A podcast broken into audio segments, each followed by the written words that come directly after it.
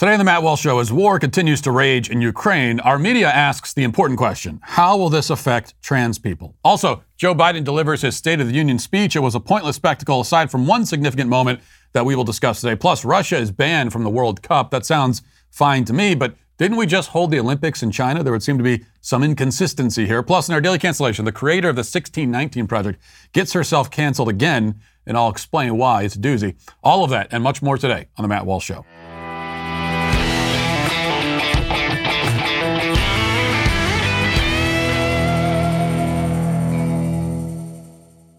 So, what does our current out of control inflation look like? Looks like paying 47% more for fuel than a year ago. Looks like paying 41% more for the same used vehicle if you buy it this year instead of last. Looks like uh, almost 10% more to feed your family. Looks like every dollar in your savings is worth less than it was a year ago. But you can hedge against the US dollar by investing in something with real value, gold and silver from Birch Gold. Precious metals have historically been a safe haven in times of inflation. And Birch Gold is the leader in converting IRAs and 401ks into tax sheltered IRA backed by gold and silver. With thousands of satisfied customers and an A plus rating with the Better Business Bureau, Birch Gold can help you protect your savings. Text Walsh to 989898 to get a free info kit on gold. There's no obligation to get this info. Text Walsh to 989898 to get your free info kit now. So, we're not going to begin the show today with an analysis of Joe Biden's State of the Union address, mostly because the State of the Union address was, as always, boring, pointless, and stupid. It's also grotesque to have to witness once a year the monarchic spectacle of a, an alleged public servant parading down the aisle to unearned adulation, walking up the platform only to deliver 90 minutes of propaganda interrupted by fits of scripted applause. The tradition ought to be abolished, but uh, it never will be because the presidency only attracts narcissists and megalomaniacs because those are the only kinds of people who would want to be president to begin with. And they're also the last sorts of people who would ever forego an opportunity like this. So we're stuck with it forever.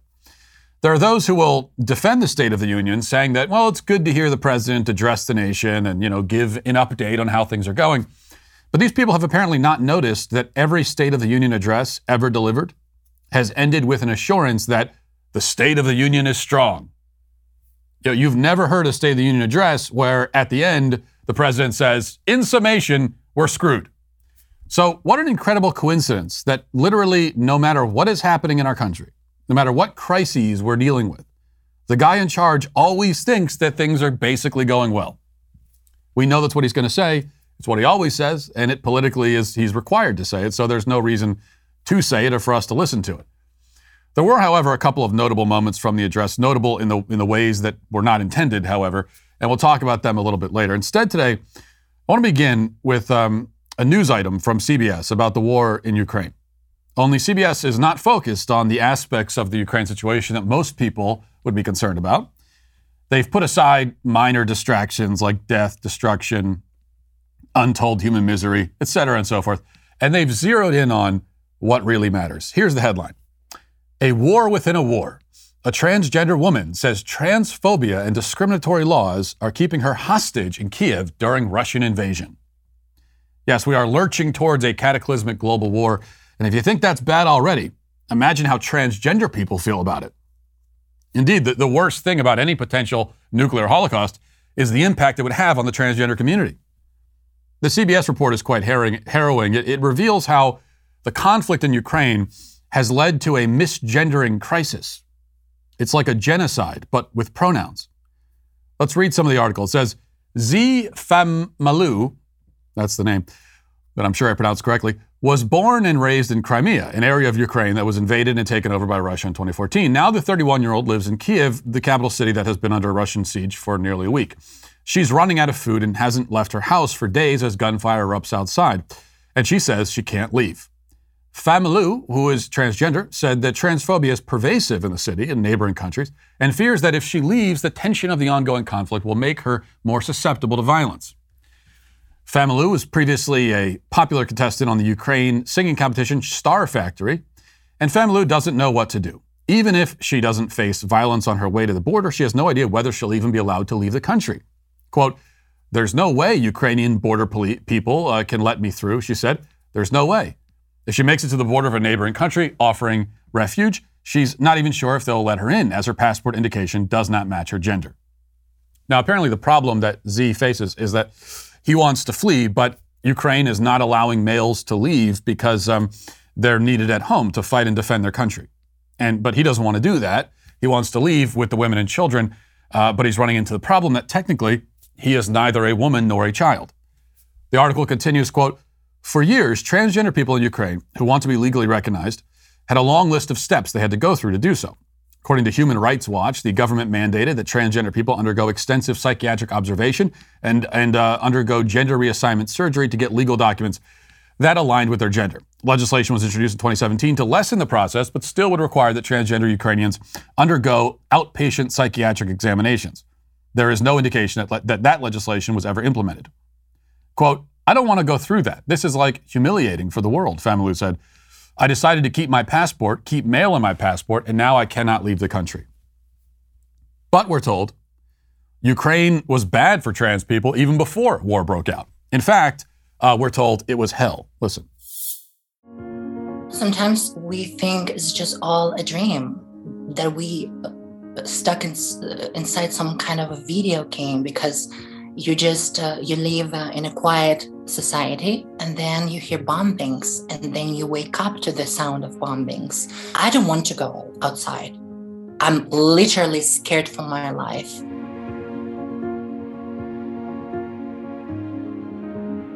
All my friends left the city. My neighbors left my floor and i think my building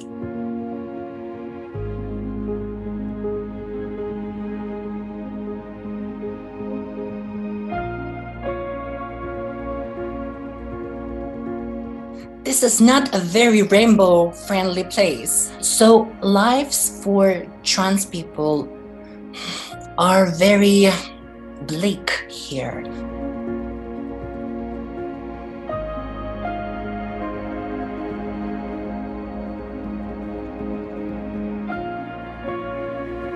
If you have male gender in your passport, they will not uh, let you go abroad. They will not uh, uh, let you through.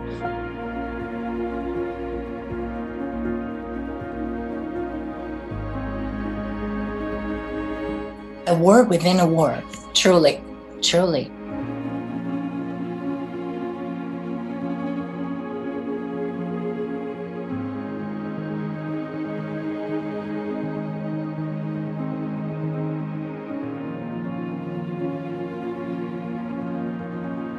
Every noise from outside is a warning sign.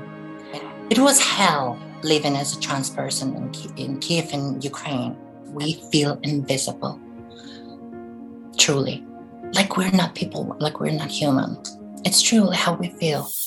You know, um, I wonder if a ship was sinking and women and children were allowed to evacuate first, and a man um, said he was a woman and tried to board one of the lifeboats out of turn would we pity him when he's caught and not allowed to get on the lifeboat? Or would we condemn him as a coward? These days, I'm not so sure. And there, are a few takeaways from this bit of propaganda from CBS, and that's one of them. The, the, the, the trans agenda, as always, is intensely, obsessively self centered. Cities in Ukraine are in the process of being shelled and razed to the ground. And this person is not only trying to leave rather than, def- than defend his home, but is also taking the opportunity to complain that there's not enough tolerance for his gender identity. Next, perhaps we'll, we'll hear complaints that the Ukrainian government is failing to supply free hormone replacement therapy. You know, people also can't get food or other provisions because their cities are under siege. But um, let's let's keep our priorities straight. You know. But this alleged lack of tolerance for trans people in Ukraine raises a larger point, I think. Ukraine, according to this report anyway, does not really accept transgenderism. Their culture rejects the philosophical notion that a person can change their gender simply by declaration.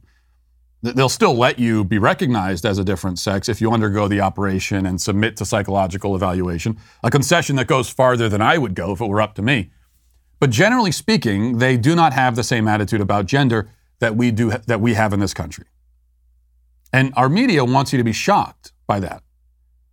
But what they don't want you to realize or think about is that the vast majority of the world doesn't look at gender the way that people do in our society. We are the outlier, not Ukraine. Venture outside of Western culture, and you'll encounter a whole world that still believes males are men and females are women. The lion's share of the world's 8 billion people currently on Earth right now all live under this assumption and have always lived that way. Leftist gender ideology, just like CRT, which we'll discuss more later, is um, an incredibly insular, specifically Western, uniquely modern phenomenon. Until about 60 years ago, it didn't exist at all, anywhere, here or elsewhere. Now it exists in our culture, has taken over our culture, but most of the world has continued to see gender as it had always seen it. This is especially true, by the way, of non white parts of the world. Ukraine is one thing. Go down into, say, Africa, and you'll find many places where transgenderism is truly invisible because it doesn't exist at all. We should stipulate then that gender ideology is insular, Western, modern, and mostly white.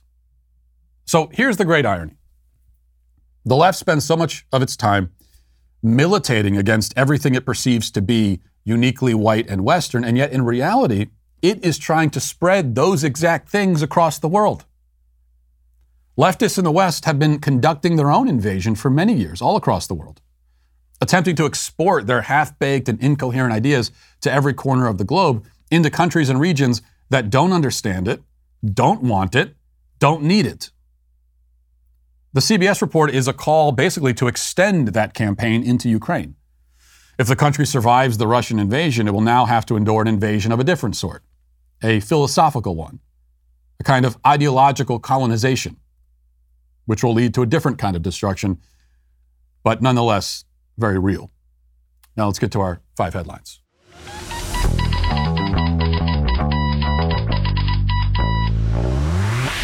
You know, tax time is always stressful, but this stress can magnify if an identity thief steals uh, your info, files a bogus return, and pockets your refund. That's kind of insult to injury.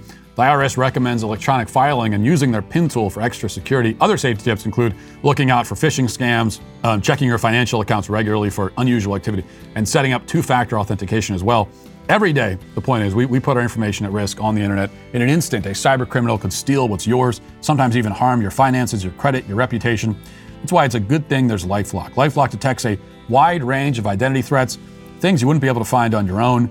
Uh, like if you're, if you're not checking the dark web for your social security number being for sale, that's what you need LifeLock for. If they detect your information has potentially been compromised, they'll send you an alert, and you also have access to a dedicated restoration specialist if you do become a victim. So you get protection on both ends of this thing. Nobody can prevent all identity theft or monitor all transactions at all businesses, but you can help protect what's yours with LifeLock by Norton.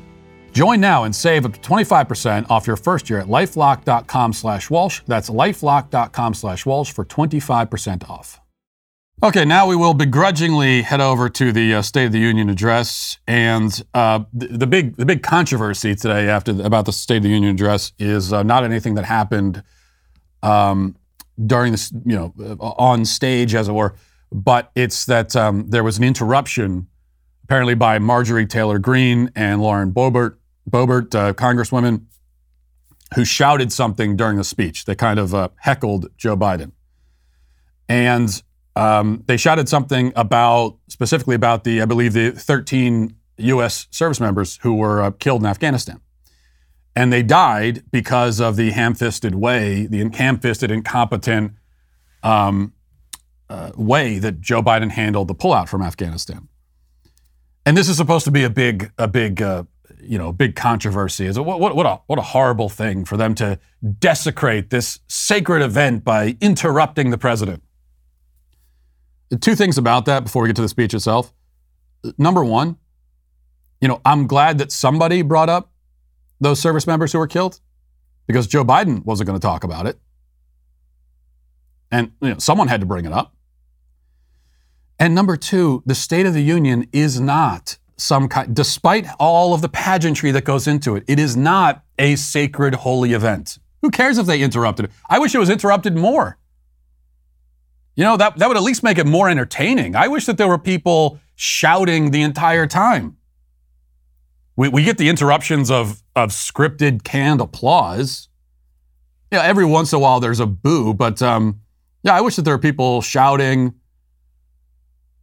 the entire, and I say that I don't care if it's if it's a Republican or Democrat, because every year you get a you get a dumb controversy like this where you know there's always there's one person in the audience who interrupts, who says something, and it's true that it uh, oftentimes if it's a Republican president who gets interrupted, then um, you're going to have outrage the next day from a lot of conservatives and say, "How dare you?" I, I, I don't care.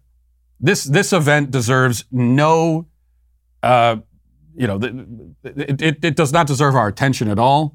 It doesn't deserve our reverence. This is how politicians ought to be treating each other, I think. This kind of faux, putting aside even the issue of all the pageantry and the kind of the way that this is all a holdover from a kind of monarchy perspective, um, it's also the faux unity. Let's get everybody in a room together and we'll hear the president talk about how we're all united as one. We're not, we're not enemies of each other. He said that too. He said that at one point. We, we have to stop treating each other as enemies, which is an interesting quote coming from the guy who um, had just a few months ago said that PTA moms are domestic terrorists. And now he's saying we're not enemies. So the whole thing is a show. It doesn't mean anything. It's, a, it's, a, it's totally empty. I wish, I wish you should just be shouting the entire time, interrupting it. Because that's the level of respect that it deserves. And also, again, it would make it a lot more entertaining for the rest of us. So, um, we'll move on to this. There was one moment of real honesty, I thought, in the speech itself. And let's play uh, clip 22. We are also ready with antiviral treatments. If you get COVID 19, the Pfizer pill reduces your chances of ending up in the hospital by 90%. I've ordered more pills than anyone in the world has. Pfizer is working overtime to get us a million pills this month and more than double that next month. I've ordered more pills than anyone in the world has. That I believe. He, did, he forgets to mention that they're mostly for they're mostly for him in his own medicine cabinet. So that part I'll believe. Little bit of honesty there. This part was less honest. Um, as we got towards the end of the speech, and Joe Biden finally um, threw in the radical leftist stuff. And uh, with, with, with Democrats and state union addresses, this is what they always do. You know, maybe, God forbid, one day when Alexandria Ocasio Cortez is president or something, then we're going to get the full woke experience for the entire 90 minutes. But um, that's not typically what Democrats do. They'll throw it in there, but it's in a very euphemistic way, and they just mention it and they move on because they know how actually unpopular these ideas are, especially if you talk about them in any kind of explicit way. So, towards the very end, um, he threw in a bit about abortion, and listen, listen to the way that he uh, that he talks about this. Listen. If you want to go forward, not backwards, we must protect access to health care, preserve a woman's right to choose, and continue to advance maternal health care for all Americans.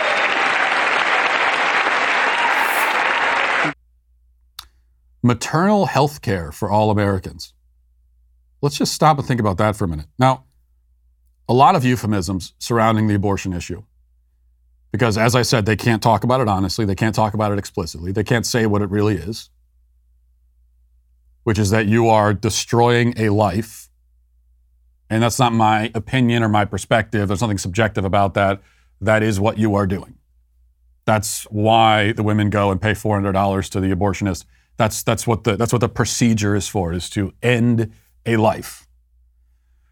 Because if, if it was not, if there was no life to end, then you wouldn't need the abortion.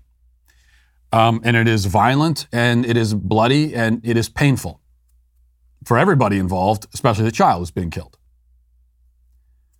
Um, because, of course, in the abortion, we don't recognize the child as being a human being, so there's not even going to be any steps taken to make sure that the execution is painless for the child. Because if you take any of those kinds of steps, then you're acknowledging that there's a life there, that there's a, a, a person, and you can't do that. So it is brutal and painful and awful, and it's and barbaric. So they're always covering in the euphemisms, and we hear a lot about the reproductive rights. This is about reproductive rights, reproductive health. As I always say about that, um, this has nothing to do with reproductive rights or reproductive health because um, abortion does not stop reproduction you know, abortion kills the child after the child has already been produced. So it's too late now to talk about reproduction. That's already happened. Cons- the, the, the reproductive act, the moment of reproduction, is at conception. You, are not going to find any doctor who, or scientist who will tell you that uh, birth is reproduction. So that's usually what you hear, but, but now Joe Biden calls it maternal health care, which is just perverse and grisly. I mean, this, this, is, this is pretty grim stuff. Maternal health care? Because you're, you're acknowledging that the woman is a mother. You're acknowledging that the child exists and that she's the mother, and this is a this is a a maternal health care procedure. So in a way, that is a little bit more honest, actually, because at least you're acknowledging that this woman is a mother. And when she gets the abortion, um, she's not going to. This this isn't. You're not turning back the clock. You're not reversing anything. You're killing the child. Now she's the mother of a dead child.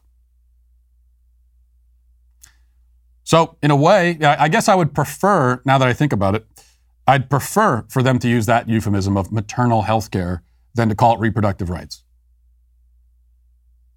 Because now at least you're, even if you don't mean to, you're admitting that abortion is not a healthcare decision. It's not a medical decision. It's a it's really a parenting decision. You're making a decision as a parent to kill your child. Um, and then there was, I think, what this was probably the biggest moment of the speech, uh, a moment of defeat. This is the moment, and it's really pretty incredible when you keep in mind what's happened over the last two years.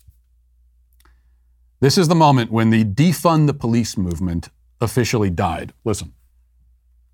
We should all agree the answer is not to defund the police it's to fund the police.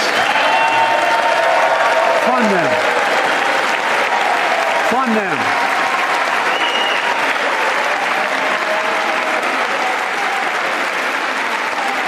Fund them with resources and training. Resources and training they need to protect our communities. I ask Democrats and Republicans alike to pass my budget and keep our neighborhoods safe fund the police is now the applause line. And almost every Democrat in the auditorium there is, uh, every Democrat in the audience is applauding funding the police. With the exception, of the squad members, they did sit on their hands and they didn't, they didn't applaud. But everybody else, they were on their, their feet saying, let's, let's fund the police. Now, just for fun, let's go back and remember uh, this is a compilation that's floating around on Twitter now and it's actually about seven minutes long. We won't play the entire seven minutes, but here's a good 90 seconds of one Democrat after another talking about defunding the police. This is what the Democrats were saying, pretty much all of them, for the last two years. Listen. So we've been talking about defunding the police. Uh, there's some issues that we ask police to do, like mental health issues or policing in schools and all the rest, that perhaps we can uh, shuffle some of that money around. Suck it up. Defunding the police has to happen. We need to defund the police. Mayor Eric Garcetti saying, take some of the money from policing, about $150 million. I applaud Eric Garcetti for doing what he's done. Not only do we need to disinvest for in police, but we need to completely dismantle the Minneapolis Police Department. So, yes, defund your butts. Defund you. Yes, I support the reallocation of resources uh, from NYPD. We will be moving funding from the NYPD to youth initiatives and social services. They are talking about reducing the allocation of resources to that department. And I think every single city in this country ought to be thinking about the same thing. Yes, I support the defund movement. I'm for responsible reallocation of resources and defund the police. I think you do all those other things, you don't need all the money that's going to the police department. So yeah, I mean the spirit of it, I, I, I do support that. Yeah, and you know, a lot of us were asked if we could imagine a future without police back in 2017 when we were running for office. And I answered yes to that question. We are going to reduce funding in the police department and redirect that money. There's no reason the police budget should just keep growing and growing and growing. I'm sorry. Did uh, did Cori Bush say defund your butts? Did I hear that correctly? I mean, that I agree with. If anyone's butt is being funded by the government, I very much would want to see that funding reduced at, at a minimum. Um, but that's that's the Democrats, and those are again that goes on for seven minutes, and that is not just the squad. I mean, the squad might be at the at the forefront of it. They're the ones leading this movement, and the rest of the Democrat Party, the establishment of the Democrat Party, uh, filed in behind them and let them lead. But these were the most prominent Democrats in the country, including Nancy Pelosi, both on the federal level, on the state level, local level. You know, mayors, governors, senators, con- uh, uh, congresswomen. This is they were all saying, defund the police. And what do you know? It was a total disaster. Because it's not just that they, it's not just that, that they tried to actually defund the police for the last two years. They really did it. They, they actually implemented this policy in many cities. And we saw immediately the exact result that any rational person would expect. When you put fewer resources into enforcing the law, then you're going to have more anarchy, more chaos, more law breaking, more people committing crimes. That's the equation. It's not a very complicated one. This isn't calculus. But of course, rather than stand up there, there was no chance that Joe Biden, uh, who allegedly is this decent and honest man, uh, but the decent and honest Joe Biden, there was no chance that he would stand up there and say, hey, listen, we thought that defunding the police would work. It didn't, and we're sorry about that. And now we're going to go back to putting some resources into these police departments. No, he's not going to do that. Instead, they, it's just an applause line. Through one applause line, one applause line, Joe Biden erases the last two years of total disaster. And he's able to do it because he has the media on his side. All right, before we move on, um, in the run up to the State of the Union, Kamala Harris appeared on a radio show, and I just wanted to play this for you if you haven't heard it yet. Uh, she appeared on a radio show called The Morning Hustle, and she was asked to explain the Ukraine situation in layman's terms. Now, that is an important context here. In fairness, she was asked to, to explain it in layman's terms. And she apparently thinks that the average layman is uh, in preschool. Listen. If you're watching any level of news, even social media, you're seeing everything that's going on right now in the Ukraine. Break it down in layman's terms for people who don't understand what's going on and how can this directly affect the people of the United States. So Ukraine is a country in Europe. It exists next to another country called Russia. Russia is a bigger country. Russia is a powerful country. Russia decided to invade a smaller country called Ukraine. So basically, that's wrong. Russia is a big country. Ukraine is a little country. They're on a planet called Earth. Earth goes around the sun. The sun is hot. The sun is also really big. You can't touch the sun, it will burn. Thank you, Kamala Harris. Uh, that is her breaking it down in layman's terms. That's also as deep as her own analysis and her own understanding of the issue goes. So uh, let's make no mistake about that. It's, it's not just her patronizing and thinking that Americans are all a bunch of morons. I mean, she does think that, but this is also, she can't uh, listen to her on Meet the Press or something, and it's going to be a very similar analysis as that. Okay, uh, moving on. We'll go over to uh, Ukraine. Well, well, starting here actually with our energy situation. Pete Buttigieg. Uh, I want to play this for you. And, and uh, speaking of euphemisms, you got to be able to sift through all of that to get to what's really being said here. Because Buttigieg is asked about the fact that, uh, well, we're dependent on foreign oil. Uh, we're dependent on, on Russia. We, ex- we import um, 600,000 barrels a day. Uh, other European countries, especially, dependent on Russia. So, what can we do about that? And Buttigieg, his real answer, once you get through all the talking points and the lingo and everything and the, and the buzzwords, his real answer is that we should continue to intentionally weaken American oil in response to this. Let's listen to that. Drill more, open up more U.S. land to drilling. What's the administration's response to that idea? Well, look, the, the president has uh, laid out and taken a, a, number of steps, including addressing the Strategic Petroleum Reserve, uh, including diplomatic efforts to increase global oil production and other ideas that have been raised that are on the table because uh, everything deserves to be considered. But let's also be clear that we are in the middle of a long term transformation that is already fast underway, especially when it comes to vehicles. Uh, making electric vehicles more affordable for Americans, something that the president has proposed and is hoping Congress will pass. Uh, for example, under the president's proposal, uh, those pickup trucks that started about $40,000 uh, would have their prices actually down to the high 20s with the tax incentives we're proposing, would allow more Americans to capture the fuel savings that you get we don't know from year to year what will happen in the ups and downs of the global oil markets, but we do know that you are better off financially uh, and less subject to, to, maintenance and repair issues. If you own uh, one of these vehicles, we want them to be American made electric vehicles, creating American jobs on American soil. And that's going to continue to be a policy priority for this department and administration, even as we're acting to provide more short term relief. Okay. All right. It's probably more of that than we needed on second thought, uh, because there's really only one word that you need to hear. Uh, uh put, putting everything else aside, peel all that away. Uh, the only word that matters there is the word transformation, and that's what that's what you always have to look out for. Is he's he's saying, well, this is a this is a transformation, and this is what the left always does. Democrats always do. They're always looking for a moment of crisis um, in order to use it to help transform America, and that's that's always their mission. It's never about preserving anything. It's never about saving. It's always about transforming and uh, changing it right into to in their image, mutating. Maybe be a better word. And so that's really his answer. Is that this is our opportunity to transform energy, which, in other words, means to make American oil weaker, to destroy the industry, and uh, again reshape society in their image.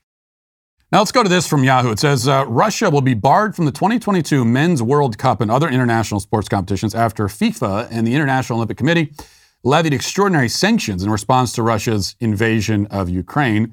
FIFA, soccer's global governing body, um, and UEFA, the sports European governing body, announced Monday that they have banned all Russian national teams and clubs from all competitions until further notice.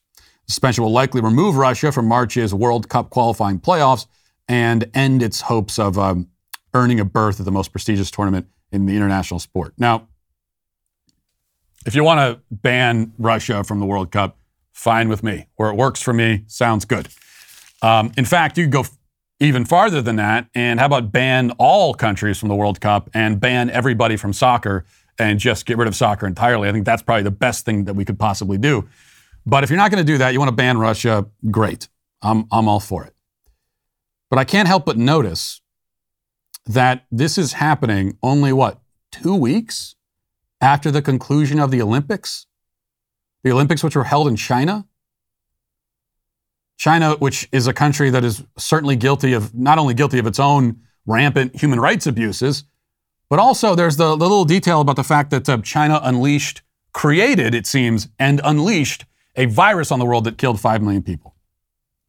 And so after China has unleashed a virus onto the globe, infected the globe with a virus that killed 5 million people, it not only was allowed to attend the Olympics, but, but it, it hosted the Olympics. And every other country showed up. And we all played games together and had fun. Oh, but there was a, there was a diplomatic boycott. So some of the American diplomats, they didn't show up. And I'm sure that their presence was sorely missed. And China, they, they really had their feelings hurt about that, I'm sure.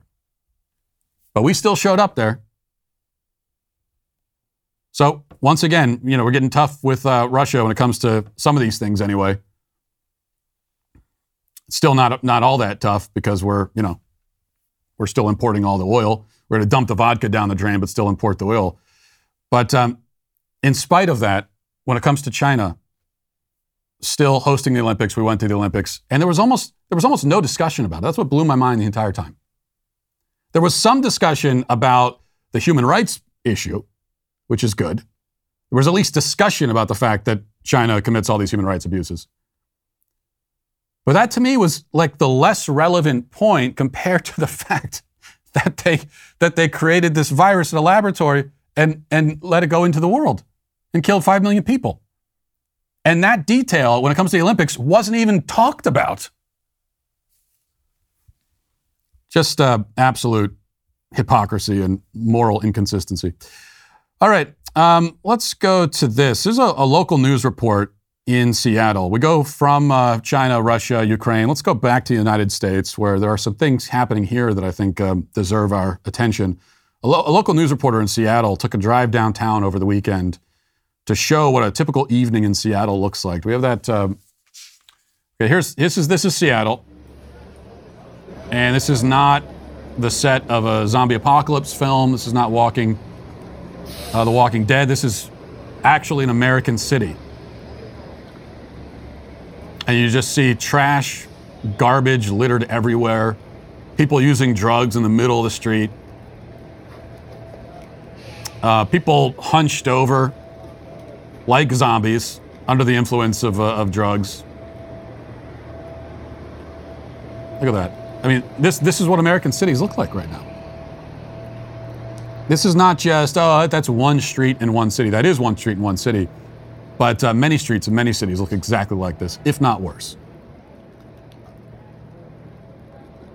This is what is happening in America. What you're watching is the full scale collapse of American cities and American civilization as well. So at a certain point, maybe we should have some concern about that. Maybe we should start talking about that. Maybe we should actually try to fix that. You know, I, I was watching the State of the Union last night and I saw all these lawmakers, both, uh, both Republicans and Democrats, were um, carrying Ukraine, Ukrainian flags. And some of them were decked out, you know, it's like they were at a soccer match or something and they were decked out and even more than that. There was like I think I saw some people with face paint or something, and just they had the pins and everything for Ukraine, showing their support for Ukraine. Which, all right. But you just don't see that kind of concern and patriotism for our own country. Just like our politicians are very, very concerned about the borders of Ukraine, protecting the borders of Ukraine. Those same politicians have basically no concern at all for our own borders. This is one of the reasons why we can't get sucked into conflicts across the globe. There are a lot of reasons. One of them is that it will result in thousands, if not millions, of American deaths. But the other is we just can't afford it in, in any way. We, we are not in a position, unfortunately, to go solve the world's problems. I wish that we were. I wish that that was possible. I wish that we were doing so well that we could afford to do that. But we're not. Because what you just saw that, that's what our cities look like right now. They're collapsing. And we think we can fix the whole world? We can't even fix Seattle. Maybe that's where our focus should be. All right, before we get to uh, the comment section, I wanted to read this. This is from Gulf News. It says His Highness Sheikh Mohammed bin Rashid Al Maktoum Vice President, Prime Minister of the UAE, and ruler of Dubai, on Tuesday inaugurated the Museum of the Future, which is being called the most beautiful building on earth. Dubai's new iconic landmark officially opened its doors to the world with a new message of hope for all mankind. Now, this is being hailed, at least in Dubai, as the most beautiful building on earth. Let's take a look at this. There it is. That is, that's the most beautiful building in the world. It looks like a giant misshapen donut. Or maybe like a very large piece of playground equipment. My, my kids would love to climb that thing. I think that's, that's one thing I can say for it. But is this the most beautiful building in the world? If we're talking about modern buildings, like buildings that have been built in the last 20 or 30 years, then it's, it's in the running only because modern buildings are almost always hideous. Because at some point we decided this is part of our the collapse of our civilization. We decided to stop building beautiful things, especially beautiful buildings. And it didn't used to be that way. You know, we, we used to strive to make every building beautiful. We used to strive to make everything beautiful that we could. Have you ever been inside like a, a post office that was built 85 years ago? Even just standard government buildings um, before modern times were beautiful. Until modern times, well, that's not the case anymore. But before that, I mean, buildings either had grandeur and majesty and a certain kind of drama to them, or else they were quaint and they had character. These days, everything is bland and workmanlike. And when someone goes out of their way to build something with visual appeal like that, whatever that monstrosity is, it ends up being something like that, like a, a giant Krispy Kreme donut, because we've given up on beauty. You know, when you give up on beauty, that means you're also giving up on truth. And I think we're experiencing that in our culture as well. Now let's get to our comment section. Who makes a Twitter mob fly off the handle with rage? Who's to blame? It's a sweet baby gang. Okay, I have to mention this um, to give some credit to a, a, member of the Sweet Baby Gang. You know, I, I mentioned on the show a couple days ago how um, I am uh, a not the most talented athlete, but I am at least very good at um, at, at, beating my kids in basketball. Like I, I can, I, I, probably can't measure up against anybody else, but when it comes to squaring off against my eight-year-old kids, I, um, I'm a, I'm a champion. And I think we have that clip just to remind ourselves of that. Let's play that. You know, I'll, I'll go outside to my driveway and, and I'll play basketball against my kids. But I can't derive any real meaning out of the fact that I win. And I do always win because I never let them win. No one's going to give me a trophy for being undefeated against eight year olds in one on one basketball. I'd take that trophy if someone gave it to me because it'd be hilarious, but no one is offering it. Well, I thought no one was offering it, but as it happens, a member of the Sweet Baby Gang actually went and made me a trophy. Matt Walsh, basketball champion of eight year olds. Uh, he someone made this trophy for for me, delivered it to the office, and so there it is. And uh, I'd have to tell you, and this will be proudly displayed in my office. You know, every other trophy that I own is a participation trophy from Little League. And I have like nine of them because I participated in Little League nine times, if you can believe it. Um, and, and I, of course, still proudly display those as well. But this trophy is actually the most meaningful award that I've ever received. It, it actually is. It's the first one I've really earned, which tells you something about how incredibly pitiful my life has been and what a mediocre, sad sap I am. Still, you, t- you take the accolades wherever you can get them. And the fact remains that I am undefeated against my kids in basketball. And that includes, by the way, one on one, around the world, horse. I've never lost. Check back in like two years, and we'll see if that still is the case. Um, let's see. Austin says of both of Matt's talents, both, his best by far is his commitment to mispronouncing names of people he doesn't respect. Well, thank you. Thank you for, for noticing. That is, uh, well, that's my talent. And my other one is uh, defeating eight year olds in basketball. So I need a trophy for that as well. Commenter McCommentface says Zelensky is the new Andrew Cuomo for March 2020. A bunch of resistance wine moms cheering for nuclear annihilation because Zelensky is cute and they hate Trump. Supposed Putin lover so stupid. Yeah, you know, here's, here's the thing with the reaction to Zelensky. I obviously, Zelensky is defending his homeland, as he should. Um, but it does really rub me the wrong way, the way that people are, a lot of people in this country are watching this unfold and engaging it. It's like, it's like they think they're watching an actual movie. They think it's a reality show. There was some, I just saw some New York Post article about, um, and it said that uh, fans have been debating which Hollywood actor should play Zelensky when they make a movie about him. Fans. Fans of what? A war? War has fans now? So that's what, uh, what I find so disgusting and inappropriate. And also, look, Zelensky, I mean, he's, he's been out there trying to push the rest of the world, the Western world, to get involved on, on his behalf, on the behalf of U- Ukraine. He wants the no-fly zone. I mean, yesterday he sent out a tweet where he was uh, comparing it to, uh, you know, he, he, was evoking the Holocaust and said that, hey, uh, Western countries, you said never again, but uh, but where are you now? And and once again, I understand why he would do that. I mean, if I was in his position, I would do the same thing. I would be trying to get the rest of the world to come help because I care about protecting my own country. But he's thinking about Ukraine. He, he cares about Ukraine, not, not America. And if it were up to him, we would get sucked into this thing, even if it results in thousands or millions of American deaths.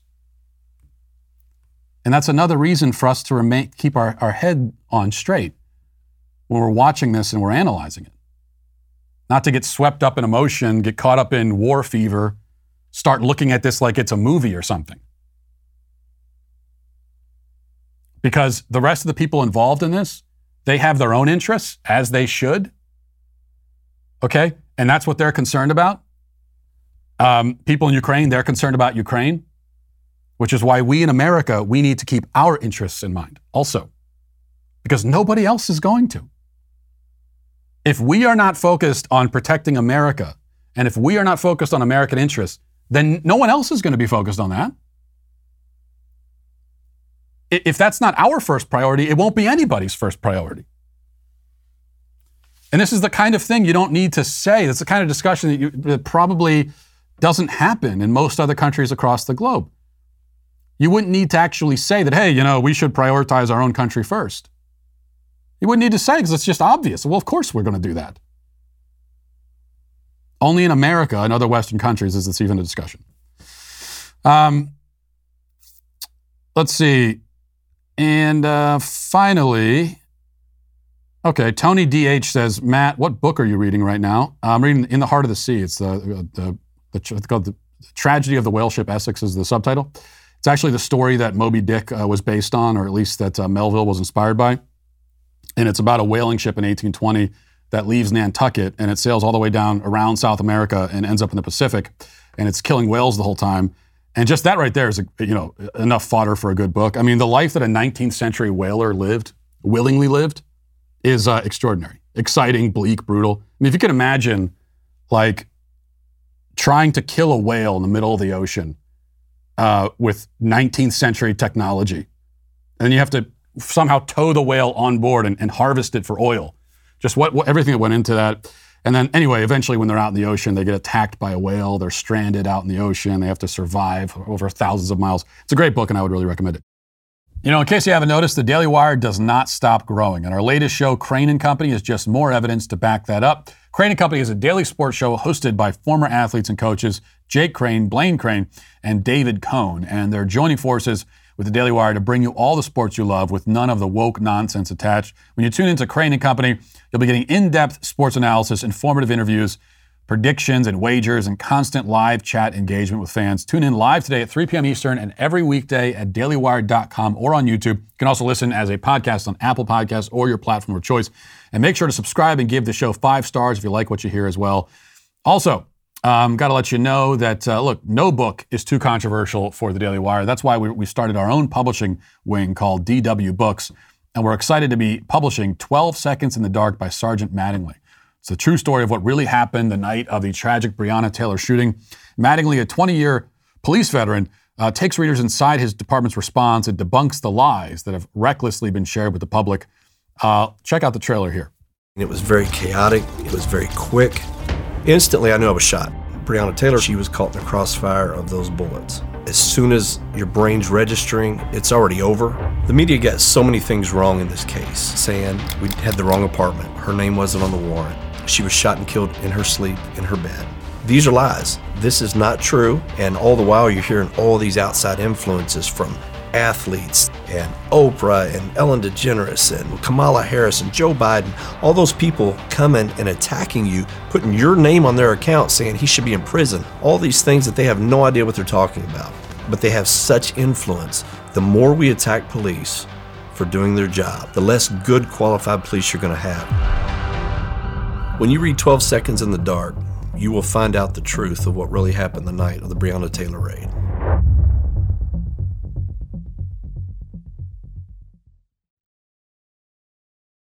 You know, in a world where voices like his are censored, this story is incredibly important, and we're so grateful to have this brave truth teller on board. The book releases March 15th, but it's available for pre order now on Amazon or anywhere you buy books online. So go get your pre ordered copy today because I promise you it will sell out and you don't want to miss this book. Now let's get to our daily cancellation.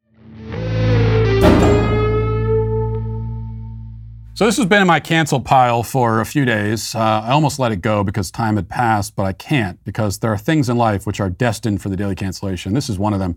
It also fits in a nice kind of symmetrical way with what we talked about to start the show. Uh, the left trying to interpret world events through their very narrow, insular lens. That brings us to Miss Nicole Hannah-Jones, who's the um, New York Times journalist who brought us the 1619 Project.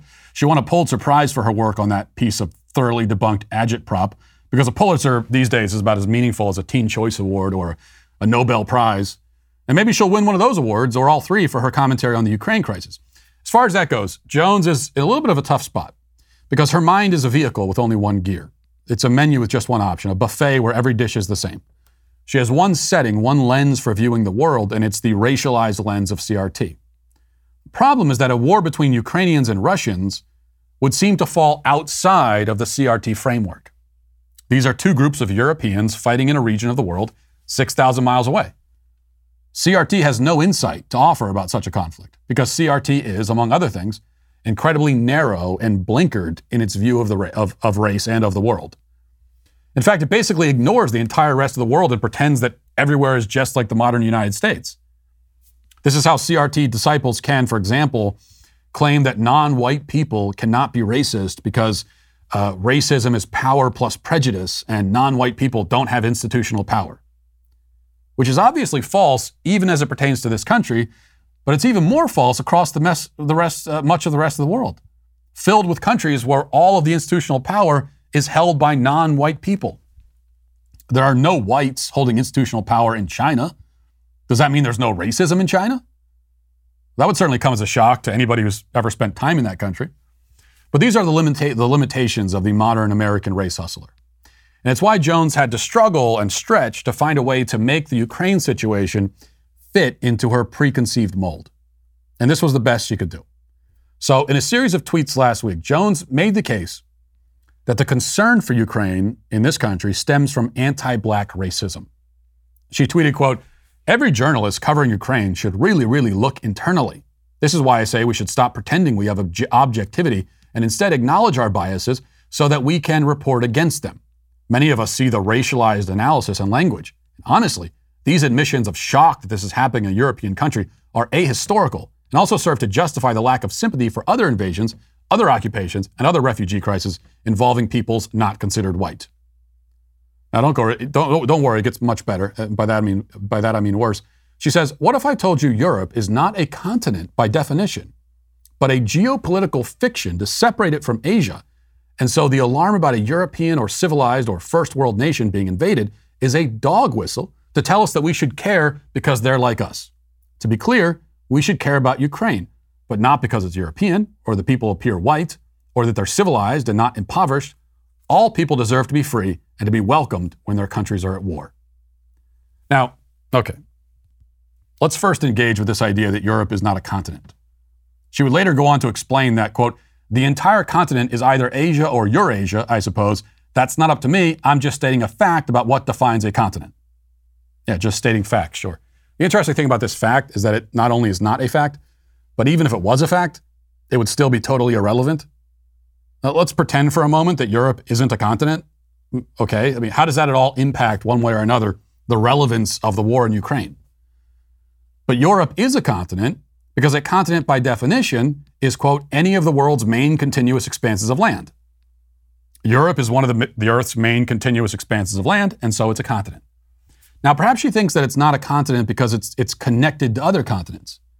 But if that's the case, then the only pure continents in the world are, I guess, Australia and Antarctica. The rest of us exist in a giant, muddled mass of connecting expanses of dirt and rock.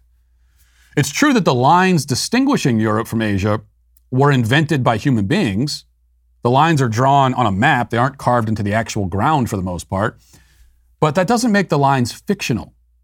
I mean, dragons and u- unicorns are fictional. Europe is real. Y- you can go visit it. I mean, there are certain parts of it that I would avoid for now, but you, you could go. Besides, if Europe is a fiction, then so is Africa. That continent and all of its countries have also been defined by lines that human beings have drawn. In this sense, race is kind of a fiction too. People have different skin colors in reality, but we as human beings are the ones who decided to label those colors and imbue them with deeper significance. Yet Nicole Hannah-Jones and her CRT comrades would say that it's racist to try and erase race in that way. It used to be considered progressive and politically correct to say that you're colorblind and uh, you know you, you don't see race and race isn't real. That, that used to be the, the pro- progressive thing to say. Now that is itself a racist claim according to the prophets of CRT. This is the problem with um, the people who go around labeling everything a social construct. They set the precedent that a thing is meaningless if it's a construct, but they're unwilling to apply that precedent consistently. So, what about the rest of her claim? She says that we only care about Ukraine because uh, they're white.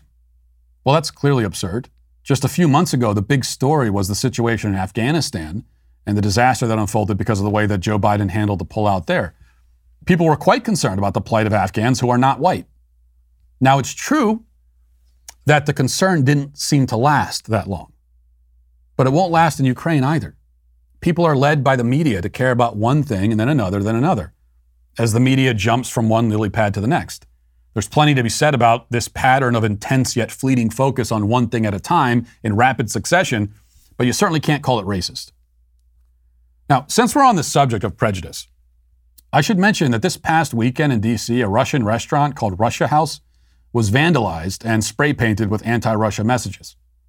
Meanwhile, people are dumping their vodka down the sink.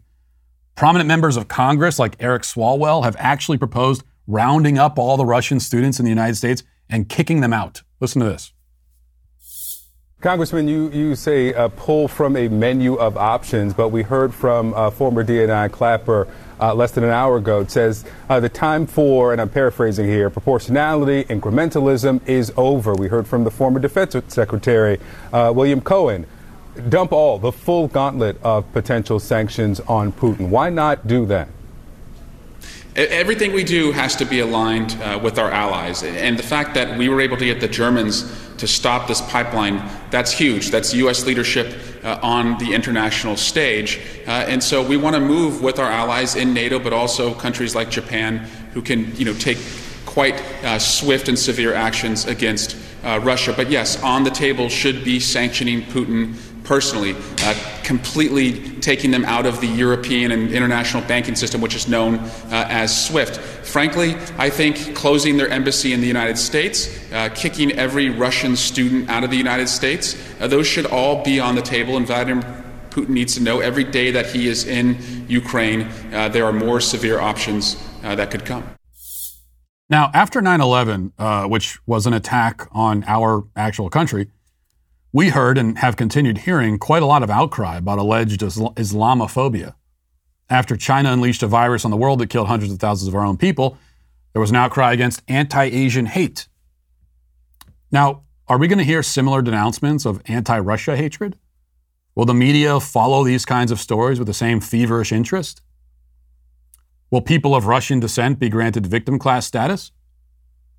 The answer is no, of course. How does that fit in with Nicole Hannah-Jones's theory? According to her narrative, discrimination against white people ought to provoke the, the most outrage, given that she says we only care about white people. And yet the opposite proves true once again. That's because her narrative is divorced from reality entirely. She may not know much about geography, but we must admit that she is an expert on fiction. And that's why today, Nicole Hannah-Jones is once again canceled. And we'll leave it there for today. Thanks for watching. Thanks for listening. Have a great day. Godspeed.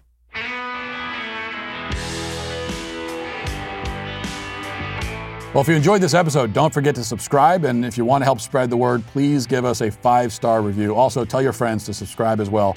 We're available on Apple Podcasts, Spotify, wherever you listen to podcasts. We're there. Also, be sure to check out the other Daily Wire podcasts, including The Ben Shapiro Show, Michael Knowles Show, The Andrew Klavan Show.